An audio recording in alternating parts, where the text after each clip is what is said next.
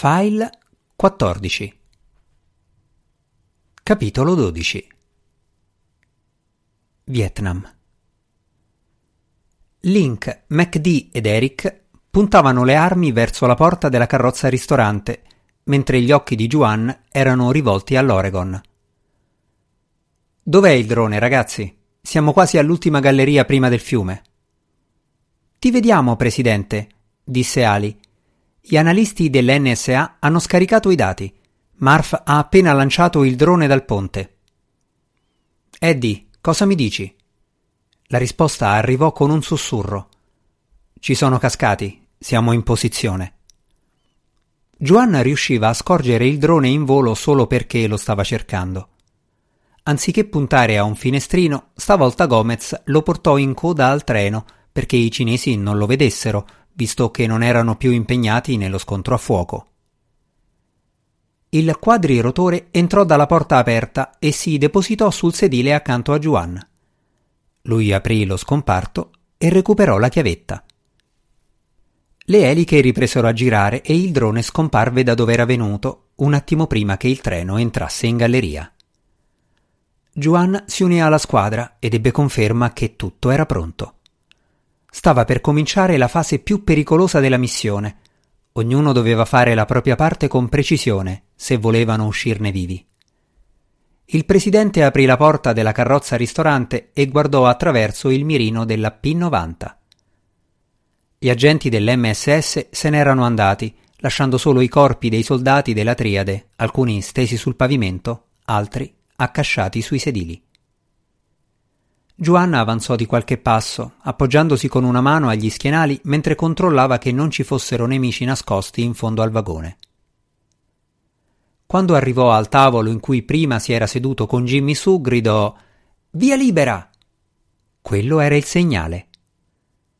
Eddie, che si fingeva uno dei draghi fantasma morti, balzò in piedi e lo prese per il collo, premendogli una pistola mitragliatrice alla tempia.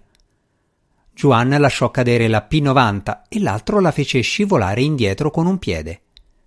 Poi gridò qualcosa in cinese e a tre agenti dell'MSS scattarono in piedi dai loro nascondigli, zong in testa. I loro fucili erano puntati sui due della Corporation. Dov'è la chiavetta? chiese Zong in inglese. Se mi uccidi non la troverai mai, rispose Juan. È chiaro che è da qualche parte in questo vagone, disse Eddie, altrimenti non saresti tornato qui. Ne sei sicuro? obiettò il presidente come se stesse bleffando. Potrei anche averla buttata fuori dal finestrino. E se invece di ucciderti ci limitiamo a ferirti? propose Eddie. Poi Fulmineo puntò la pistola verso il basso e gli sparò a un piede. Zong rimase di stucco, vedendo David Yao che sparava all'americano. Il sangue eruttava dal piede dell'uomo che era crollato sul pavimento urlando per il dolore. Yao gli puntò l'arma alla testa. Parla! gridò. Va bene, parlo! gemette l'americano. Ma chi mi dice che non mi ucciderete? Ti uccido io se non parli, minacciò Zong. Puoi starne certo. Poi i miei uomini uccideranno te. Possono provarci. Yao fece una strana espressione e trascinò il prigioniero verso il fondo della carrozza. Zong fece un passo avanti. Che stai facendo? Sono sicuro che ci ammazzerete tutti e due quando avrete la chiavetta. Te la faccio consegnare, ma poi tenterò la fortuna chiedendo asilo negli Stati Uniti. Il capo dei cinesi scoppiò a ridere. E pensi che te lo concederanno dopo quello che hai fatto? Se salvo un loro agente può darsi. Si fermò nel passaggio tra un vagone e l'altro e premette la canna alla tempia dell'americano. E ora digli dov'è, se non vuoi che crepiamo tutti e due. Il prigioniero strinse i denti, ma occhieggiò uno dei sedili al tavolo su cui i cinesi avevano trovato un computer portatile Lenovo mentre perquisivano la carrozza. Zong sorrise. Tenne il fucile puntato su Yao e l'americano e andò a inginocchiarsi accanto al sedile. Infilò la mano tra i cuscini e fece scorrere le dita, fino a sentire il contatto con la plastica. Era la chiavetta USB. Il numero di serie corrispondeva a quella rubata. Il suo sorriso si allargò. Zong stava per dare l'ordine di aprire il fuoco quando l'americano balzò in piedi e spinse Yao all'indietro. La pistola mitragliatrice sparò una raffica in aria mentre i due cadevano sul pavimento dell'altro vagone.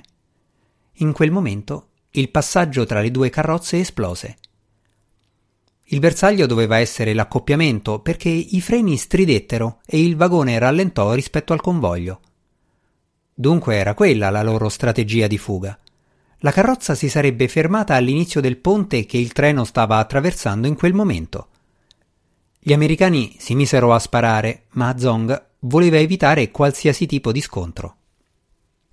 Che facessero di Yao quello che volevano. Non aveva più importanza ora che la chiavetta era nelle loro mani. Zong la inserì nell'adattatore del suo cellulare e diede inizio alla cancellazione dei file, nel caso i loro avversari avessero in mente qualche altra mossa per impadronirsene di nuovo. Dopo 30 secondi l'app rilevò che il contenuto dei file era stato sovrascritto 75 volte. Da quel momento nessun computer al mondo avrebbe potuto recuperare i dati originali.